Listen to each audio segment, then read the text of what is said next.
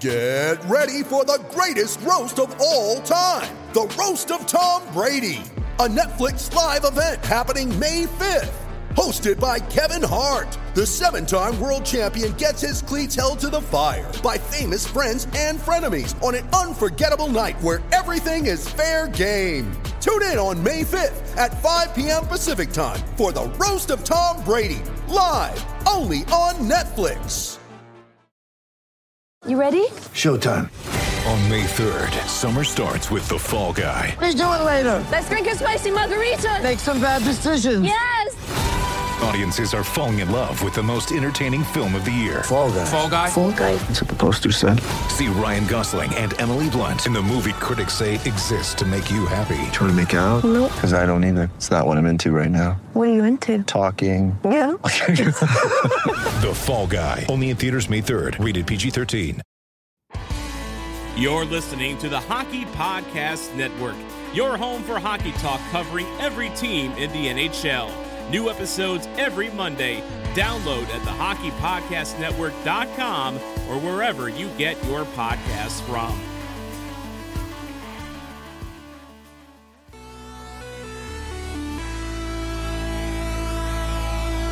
Score! Johnny Toronto! I wonder if they can hear it on Long Island. 2 on 0. Riley Roslovic. Great save by Andersen. Riley stayed on side. The late man Matthews. Great move. What a goal. Beauty. Auston Matthews. Matthews flipped it up for Marner. Mitch Marner centering. Hyman to the net. Scores! He took fast down and his shot trap is in the corner of the ring.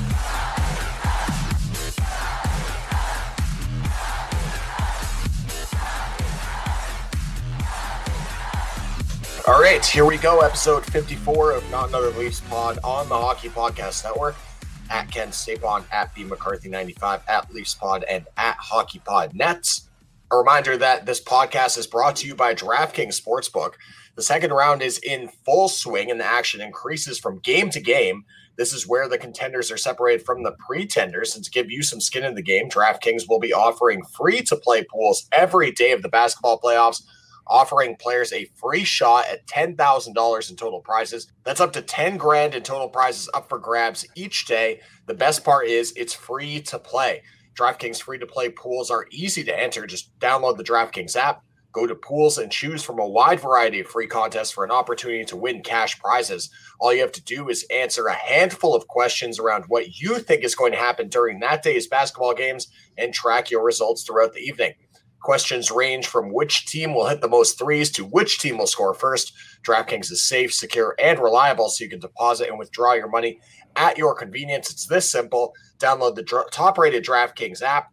Use the promo code THPN when you sign up to get your free shot at up to $10,000 in total prizes every day of the basketball playoffs. Head to the DraftKings pools page to get your free shot at huge cash prizes. That's promo code THPN for a limited time only at DraftKings Sportsbook. Eligibility restrictions apply. See DraftKings.com for details. Episode 54, BMAC. Who you got as uh, the relief representative for this epi? Are you ready for this? I am ready for this. Kris Newbury, Kris Newbury. a Leaf from 2007 to 2009. He was a he was a gritty guy, bottom six guy, but uh, he was uh, he probably scored like five career goals and mostly mostly spent his time in the box. But Kris Newbury, that was I was actually doing a, a little bit uh, of in depth research. The only other guy who repped 54 and it was brief, and I didn't know this, was Freddie Gauthier. But that must have been like, very, very brief. So I had to give it to Kris Newbury in this regard. So we dedicate episode 54 of Not Another Leafs podcast to you, Chris. I'm uh yeah, I've got his hockey DB up right now. He basically played about 43 games for the Leafs between uh 06 07 and 07 08. Uh he had three combined goals, uh, three combined assists and uh yeah, basically 60 plus pims. Uh, Yes. over those two seasons. So yeah, was certainly uh, spending most of his time in the penalty box.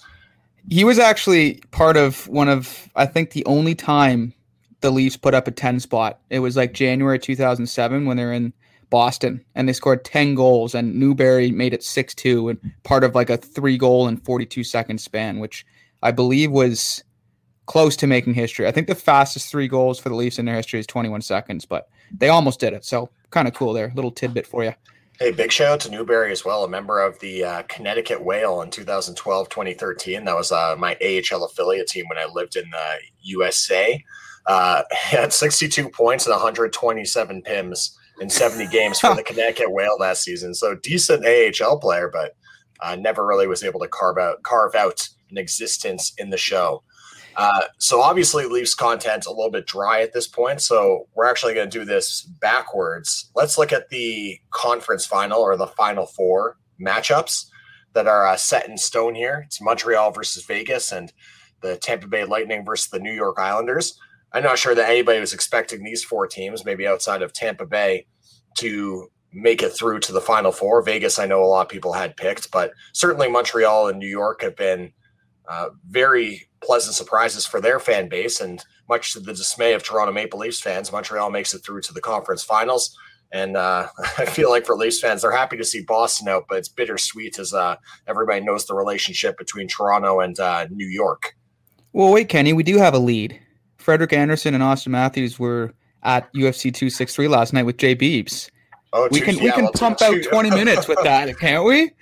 Yeah, fair. The, the, the, sport, no. the Sports Center, the Sports Center uh, Twitter feed was uh, getting raked because they tweeted out that Bieber was at the fight, and right next to him was Auston Matthews. And ESPN obviously. whiffed. They yeah, just they like, just, oh, Bieber entering uh, UFC 263, and there's like casually Auston Matthews beside him. like, well, they didn't even make mention. Too, given the fact that ESPN is going to be the broadcasting partner for the NHL moving yeah. forward, you think that they would want to be pumping the tires of one of the star players. And I saw everybody in in the the conversation underneath that saying, "Oh, you know what? Bieber is an international superstar, and Auston Matthews is a regional superstar." Like, although Bieber is an international sensation, Auston Matthews is not a regional superstar. This guy scored the no. most goals in the league last year. Uh, he's the best American-born player right now in the league, by my estimation. Maybe you could say Patrick Kane Obviously, he's had a more illustrious career to this point, but Matthews much younger. I think he's the most dominant U.S. player right now in the league. So to say that he's just a regional superstar is ridiculous. I love how Andersen too kind of just tagged along. I feel like Matthews was like, "I'll go, I'll come on your private jet, but I got to bring Fred." That's that we're a package deal. Yeah, well, Bieber's a big. They're quarantine fan, buddies so I, too. I feel like he wasn't. uh I feel like he probably. Yeah, I wasn't going to say that, that, that yeah. Fred was long, but he no, Fred like, can't yeah, come. No, he's like Fred can come, but I don't have. I only have two ringside seats where they say ringside seats. Yeah, uh, Fred, Fred's gonna, gonna need to, sit farther in the two hundreds. oh man, well, okay. I guess I guess that's the the forefront of our discussion today. But isn't it isn't it weird how like Montreal and New York can be in the Cup final? Like Jesus, the conference and, final, yeah.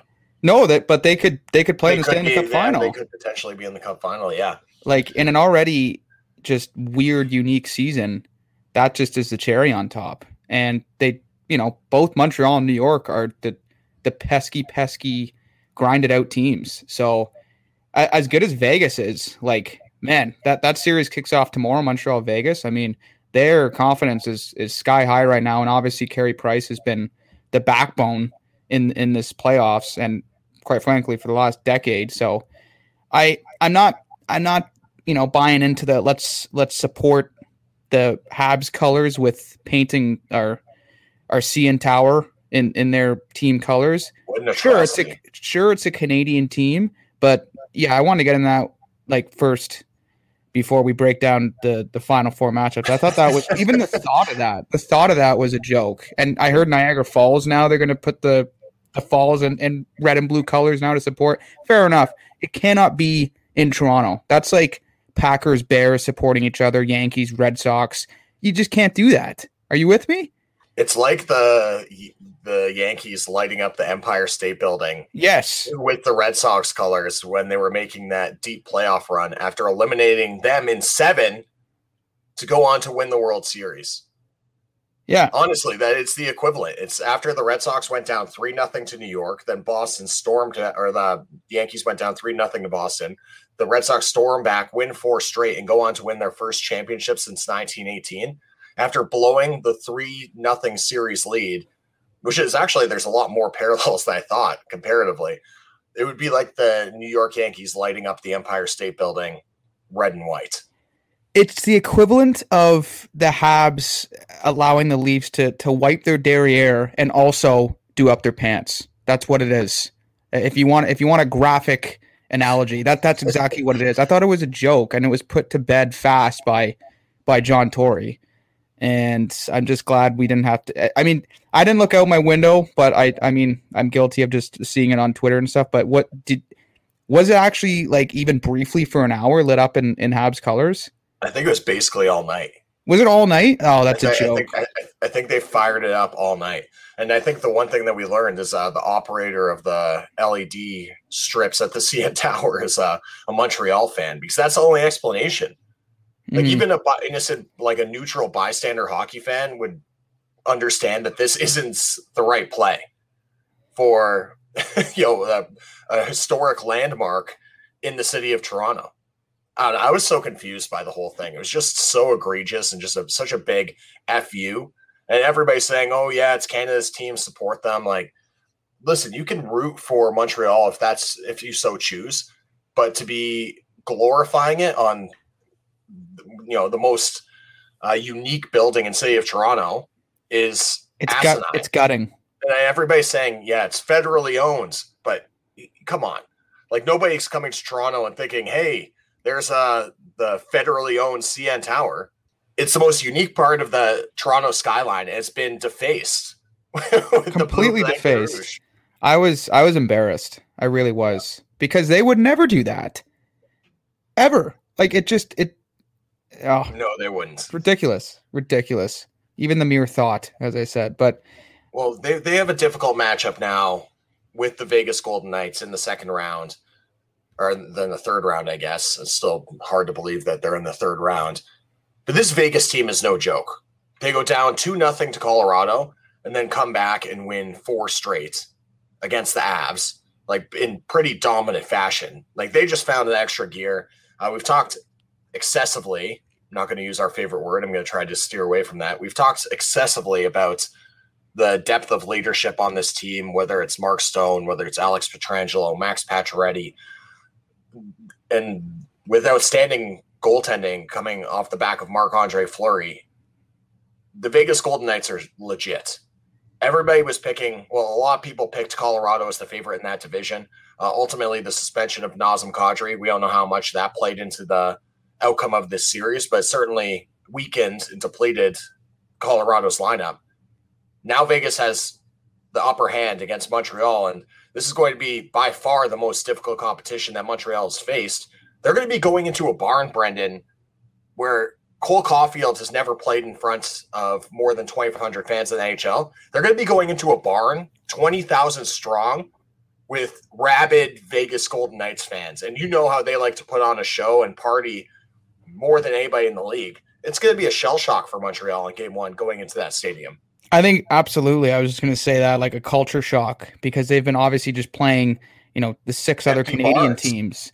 Yeah, exactly. And I think it's going to be just okay. Whoa! Like I, I'd be shocked if they if they sneak one out before heading back to Montreal because Vegas, like a Nassau Coliseum, is going to be electrifying, and they make it. It's like a theater. It's like a full theatrical experience. Oh, and yes, there's a hockey game that's played as well.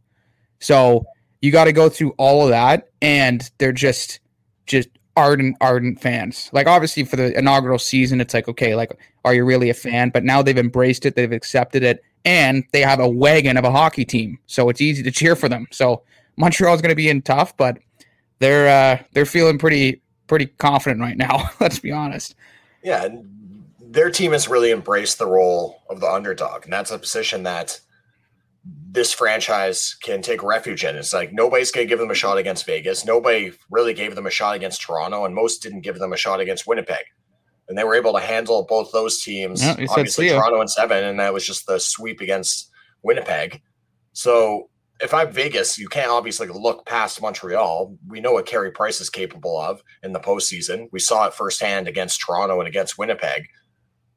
But Montreal is severely outmatched up front. I think this is the first time they're going to be facing a D core that is as deep as their decor is. And the first time they're going to be facing a netminder who's playing at the same level as their netminder, Carey Price and Marc Andre Fleury. Uh, nothing against Connor Hellebuyck. We know that he, what he is capable of when he's at the top of his game, but he was not the top of his game against Montreal in that series. Uh, Jack Campbell, again, had an outstanding series, I thought, for Toronto against Montreal, but it was ultimately Carey Price who was able to come up with the shutout in game seven and ultimately get Montreal the series win. They aren't going to have it so easy against Marc Andre Fleury, who put together a Vezina caliber season, is ultimately up for the award for the, the best goaltender in the league this year.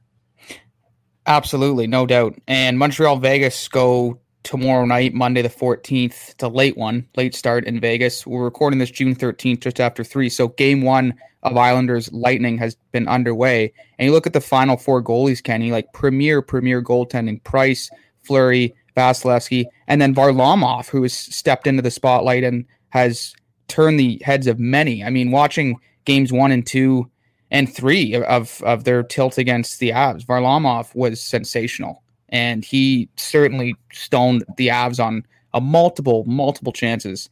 And he has really, really been a staple between the pipes for the Islanders and a big reason why they, they've made it this far.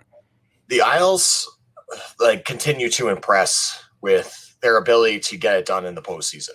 Yeah. Like they they don't break. and I believe with Vegas actually making it through to the final four, that means that there's no one seeds that made it through to the final leg of the tournament because Tampa didn't finish in first in their division. I believe they finished actually, it might have been in third. It was second or third place. I can't remember where uh, Carolina ends up finishing, but they weren't the one seed. Uh, the Islanders were the three seed in their division, uh, finishing behind, I believe it was Pittsburgh and Washington. So they don't end up as uh, the one seed in that division. And then obviously Montreal was the four seed coming out of the North. So it goes to show you how the seeding in an NHL playoffs, especially in a weird year where the fan bases aren't able to fill up the stands and home ice isn't what it usually is. It was uh, the year. It's the year of the underdog, and all these teams have to be aware of it. Especially Vegas up against uh, a Montreal team that's playing completely with house money at this point. They have nothing to lose. They weren't expecting to, a conference finals berth at the beginning of this season. Maybe they were in Montreal. I don't think that they were anywhere else. And meanwhile, on the other side, the Islanders have managed to take care of the Pittsburgh Penguins and the Boston Bruins, two ultimately franchises that have been consistently able to get it done in the postseason for the last several years. Two four seeds. I'm just confirming now. The Islanders are the four seed coming in, bounce Pittsburgh. Montreal is obviously a four seed. Tampa was a third seed coming in, and then Colorado bounced as the first seed. So yeah, as Vegas was the second seed. So as you said, the postseason of the underdog. Uh, and now you have a, a, a personal wish for that Vegas Hab series. You want a, a, a former Hab to to rake and do work, and maybe it's a bit of poetic justice for us and for and for Max Pacioretty. I would love Max Pacioretty to score the game-winning goal in Game Four, Triple OT. Bell Center, triple OT, and just go full Selly and just flip off, And then do the four? Fans a random Do the Cockney of time. Kotkaniemi four. know, everybody ribbed him, but like FFS, like they win the series. It's like it's tough to it's tough to rib him after that. But yeah, Max Pacioretty, I think this is a huge opportunity for him to get back in the national spotlight in Montreal and show them what they're missing on chasing this guy out of town. I know that he struggled down the stretch in his Montreal career. Um, obviously, when the trade rumors start flying, that's not easy for any player, especially the captain. But my goodness, is he found a home in Vegas, and he's such a big part of the success of that hockey team, and a great opportunity for him now to stick it to his former club. You know how athletes love to do that after, especially after they get pushed out of town in the situation that Pacioretty was out of Montreal.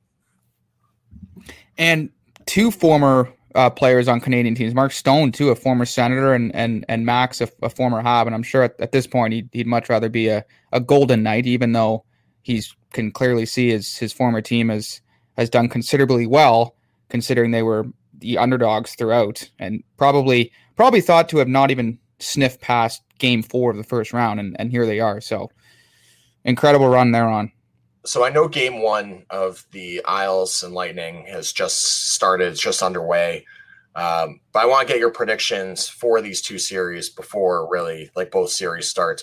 Do you think that the underdogs continue to have a chance? Because I think likely the majority of the NHL community is going to give the nod to the Vegas Golden Knights and the Tampa Bay Lightning to handle the opposition in this series fairly easily. I was shocked that the Islanders beat the Bruins. I'll be honest. I thought the Bruins were going to be the the team coming out of the Mass Mutual East division, and the Islanders. I mean, they're not even really fun to watch. Like they're always hemmed in their own zone. They'll get a shorty. They'll kill off multiple like majors, and sometimes it's just like wow, five minutes of just like like not not productive, not clean hockey, and somehow they're getting it done, and they knock off the Bruins. So I think similar to the the Montreal Canadiens, they're they're embracing that that underdog role. And Tampa's just kind of like, okay, sure. Well, we got through Boston, we got through Pittsburgh. Like Tampa's just sure they're another powerhouse, but for them, I think they have a considerable shot to to beat them and and kind of take take what was theirs last year because this is a a, um, a repeat of of a matchup last year, Bolton and Islanders. So it'd be nice if they could knock them off and and get that much closer to Lord Stanley. I'm rooting for them, and they have the the most ex Leafs, Matt Martin, Leo Komarov, and uh, I guess that's it, right? Leo and, and Matt Martin. So I'm with the Isles now. you're, you're, you're on the Isles bandwagon. Yeah. Also impressive fashion that they were able to knock off Boston too, losing game one and two. Yep. And then being able to rally from there down to nothing. Uh, and we know what Boston's capable of in the postseason anytime and they know how to finish off a series. Like they know how to put away an opponent once they have them down on the mat. So for the Islanders to show that fight, um, a younger leadership group, uh, Matt Barzal, I was particularly impressed with with his ability to bounce back in games three through six. Whereas he was pretty quiet in the first two games, he was getting bottled up by the perfection line and wasn't really able to produce offensively. Really came to life in the second half of that series, and ultimately the Islanders are able to get it done this is going to be a much more difficult task for the Isles. Uh, it's not a team that they've seen consistently all year, obviously in the in the different division. So I think it's going to be shell shock for them. And when you look at the power that this team, this Tampa Bay Lightning group has up front, obviously backbones by Nikita Kucherov, Brayden Point, and Steven Stamkos. I mean, these guys are no joke. You got Vasilevskiy in goal. Um, but for my money, the best goaltender remaining in the NHL playoffs. All the respects to Price and Fleury, but this guy is outstanding. He's just so big in that net, and when he's playing with the confidence that he is right now, it's so difficult to find ways to get pucks past him. Uh, and you look at the decor. I mean, this is a team that picked up Dennis Savard at the trade deadline, and he's barely even been able to crack the lineup for this Lightning group because of the depth that they have on the back end. Uh, backboned ultimately by Victor Hedman and uh, the former Montreal Canadien Mikhail Sergachev, in addition to some other uh, former New York Rangers on that blue line. This is going to be a really difficult task for the Islanders. And although I'm pulling for them as the underdog, and obviously since Tampa Bay has already accomplished what they needed to last year, this is, I believe, a series that Tampa Bay should win. Tampa Bay is fully capable of winning, and anything less than a Tampa Bay win in six would be a surprise to me. Islanders in six, Vegas in six. I'm keeping Vegas in six. Yeah, I, I, like uh, I like the Vegas in six. I've thrown too much shade on Montreal through this whole postseason, so I'm going to put some some respect on their names now. Like I figured that would be a sweep, or at the very least five games against Toronto. They showed me they fed me us the lunch on that one. I figured similar fashion Winnipeg would handle them in five or six, and the Canadiens were able to bust out the broom. So I still think Vegas is the better team, and I think over a seven game series, we'll ultimately see that play out. But I think the Knights are going to handle the Canadiens in game six on the road in the Bell Center. Triple OT. That would be money. you should you should bet on that. Like like the very like the, the intricacies yeah, the intricacies of it and just like I don't know, some sort of prop bet. If you parlay the Knights in six with you could you could probably get pretty good odds if you parlay the Knights to win the series in six with the Lightning or the Isles. Even if you if you parlay the Isles, you get way more money because Tampa's obviously the favorites. But there's probably a pretty good payouts. I'll have to go poke around the DraftKings website using promo code THPN to see if uh, there's some prop bets that I can make for the Final Four. Maybe some prop bets on the Stanley Cup Final as well. uh, if you favor that matchup, now's the time to get in. Pick your pick your winner and uh, get the big payouts because those futures can pay out very very nicely. Yes, right. and people want want the cash coming in fast now with patios reopening. Kenny, people are locked and loaded. Buddy, I gotta tell you, patios opened on Friday. Like it was a You've been show. gunning, eh? Oh, I was thinking of you because I was like, Kenny's probably just what's the what's the uh, the phrase in the restaurant industry? Deep in the weeds. I was in the weeds. Yeah, I was in the jungle. Like I was uh the cornfield, just trying to go through. I was Robin Williams in Jumanji. Like where he gets stuck in there and then he just comes out and he's like 40 years old or whatever. He's got a huge Yeah. beard. Yeah, That was me on Friday trying to serve this patio with all the excited Torontonians, but also angry Torontonians that uh, things were not running as smoothly as possible. It's like, come on, man. You got to give um restaurants, restaurant employees, servers um, a little bit of slack here, cut them some slack. They haven't been serving regularly for 15 months. And then all of a sudden it just gets dropped in their lap that they're able to open in, you know, three or four days. A lot of places are understaffed. They have employees who have just been hired, so aren't as familiar with the systems. If uh, you're you're listening to this, Ontario, give uh, give your servers a little bit of a break. It's been uh, it's been a rough 15 months for people in the hospitality industry. It's been a rough 15 months for everybody, but uh, speaking as from my experience in the hospitality industry in particular, I've seen a lot of friends that have had to leave the city, and a lot of businesses shut down because of their inability to fight through the restrictions. Well, I was out uh, with host of Locked On Senators podcast and good friend Ross Levitan at Amsterdam Brewhouse the other day, and let me say that the the way like, everybody was able to turn things around, like you said, on a dime. You know, management, staff, servers, bartenders, like it was just it was amazing. It was pristine. And just to piggyback off what you said, Kenny, like yes, I hope the the tipping uh, continues to enlarge for you especially, and because Uh, You know, thank you. I find I find sometimes yeah it is it is kind of just like taken very loosely and you know people can be as you and I both know working at uh, Mercado a few years ago people can be pompous and you can tell who have who have not worked in the food industry before. You really can. So Yeah. remember to tip your servers folks. Yeah, a person, and remember, a person who is not nice to the server at your, uh, if you're ever out to dinner, is not a nice person. Pretty good indicator for those of you who are going out on a first date or something like that. The person's an asshole to the server, then uh, they're not probably nice just person. not a very nice person. You should probably shut that down. yeah it's a What are you one date You, uh, you've been following any of the Euro at all? Scary situation yesterday in Denmark eh, Oh. with Christian Eriksen. Thank so goodness for him and his family. Oh my goodness, what a scary sight! I, I wasn't watching that live, but uh, one of my good friends was covering that match in the newsroom, and man, it's just I I've never really, not that I saw it live, but even just I guess they kept it off of, of social media for for the family's sake. But I did go through our our video PRX system and, looked at just the live look, and it's just I I just hope he's he's recovering well. I think he's he's stabilized in hospital now, so. Yeah, he FaceTimed with Oof. his teammates following the following gang sent to the hospital and basically gave them the blessing to continue the match.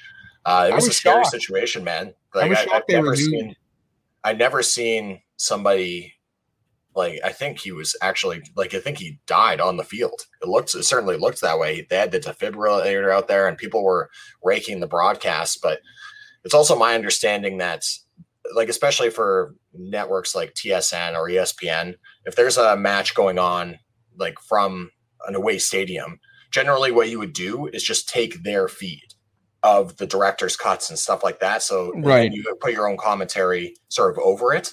So like basically like whoever was running the broadcast was getting in a, a lot of hot water on social media for showing like these guys shocking Eriksen on the field with the defibrillator. It was it was scary stuff.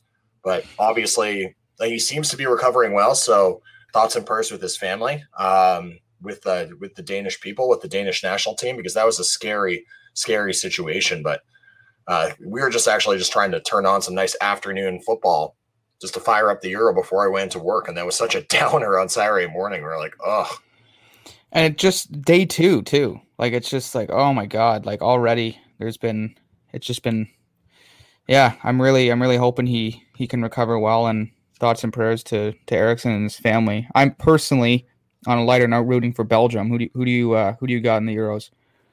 Uh, Belgium is a good team to watch. Uh, they're obviously without one of their star players, De Bruyne, the star midfielder for Manchester City. So I think that might hurt them a little bit later in the tournament. Uh, I don't have any skin in the game as far as uh, international teams that I, de- I, definitively pull for. I suppose if you held my feet to the fire, uh, I do like France's team a lot. I like a lot of the individual players on France. Uh, but I think I'm going to be pulling for the Red Lions, England. Nice. Year in, year out. I had a feeling are, you, you were, yeah. Well, they never are able to get it done in international tournaments. So in that yeah. ways, they're kind of like the Toronto Maple Leafs, where they can dominate regular season play or sort of like the international friendlies. They always seem to show up and play well, but then they always seem to get eliminated early on in these major international tournaments. So uh, for that reason, I'm hoping for the people of England that they can pull through and maybe get them uh, that evasive World Cup. I, I don't think they, they've won one since like the 40s or the 50s or something like that. It's been a long time. It's well, been a while. I guess man. it's, it's, it's a, since a major championship. I know it's not the World Cup; it's uh, the European Championship, but that's equatable to a World Cup victory to be able to come out as the top team in Europe. Uh, from I just, my understanding. I just love Belgium because Lukaku's a stud, and I visited Belgium in 2017, and their Stüfli sauce, which is essentially gravy, is remarkable. And Belgium, just the culture is incredible. So that's that's why I'm I'm turning to the the international footy team to cheer for. All right, big shout out. I'll uh, I'll take England. You'll take Belgium. Whichever team makes it further owes the other person a pint on the patio. All right, deal, buddy. I already paid forward my last uh, my last debt of the IPA. All right, yes. so uh, just a qu- quick synopsis moving forward. Uh, with the leaf season over, we'll likely be looking forward to the expansion draft in future episodes. Take a look at who may be exposed for the Toronto Maple Leafs, and then likely uh, some player profiles coming down the pipe. We'll look at all the player seasons and uh, give them grades, sort of, and, and, take a look at who we think will be coming back, who won't. A number, a number of notable key free agents that will be uh, will be on the block, I guess. Like. There'll be, uh, there'll be uh, yeah, there'll be management decisions to be made. So that's what we'll be doing for uh, the summer. Obviously, be looking forward to the draft moving forward, the expansion draft itself, and the actual NHL draft, which will be coming up later. So we'll uh, keep a keen eye to see if Kyle Dubas makes any moves ahead of then. Uh, but until that point in time, thank you for listening to episode 54 of Leaf Spot on the Hockey Podcast Network. Remember to follow us on Twitter at BMcCarthy95, at Ken Stapon, at Leaf Spot, and at HockeyPodNet. And we'll catch you next time.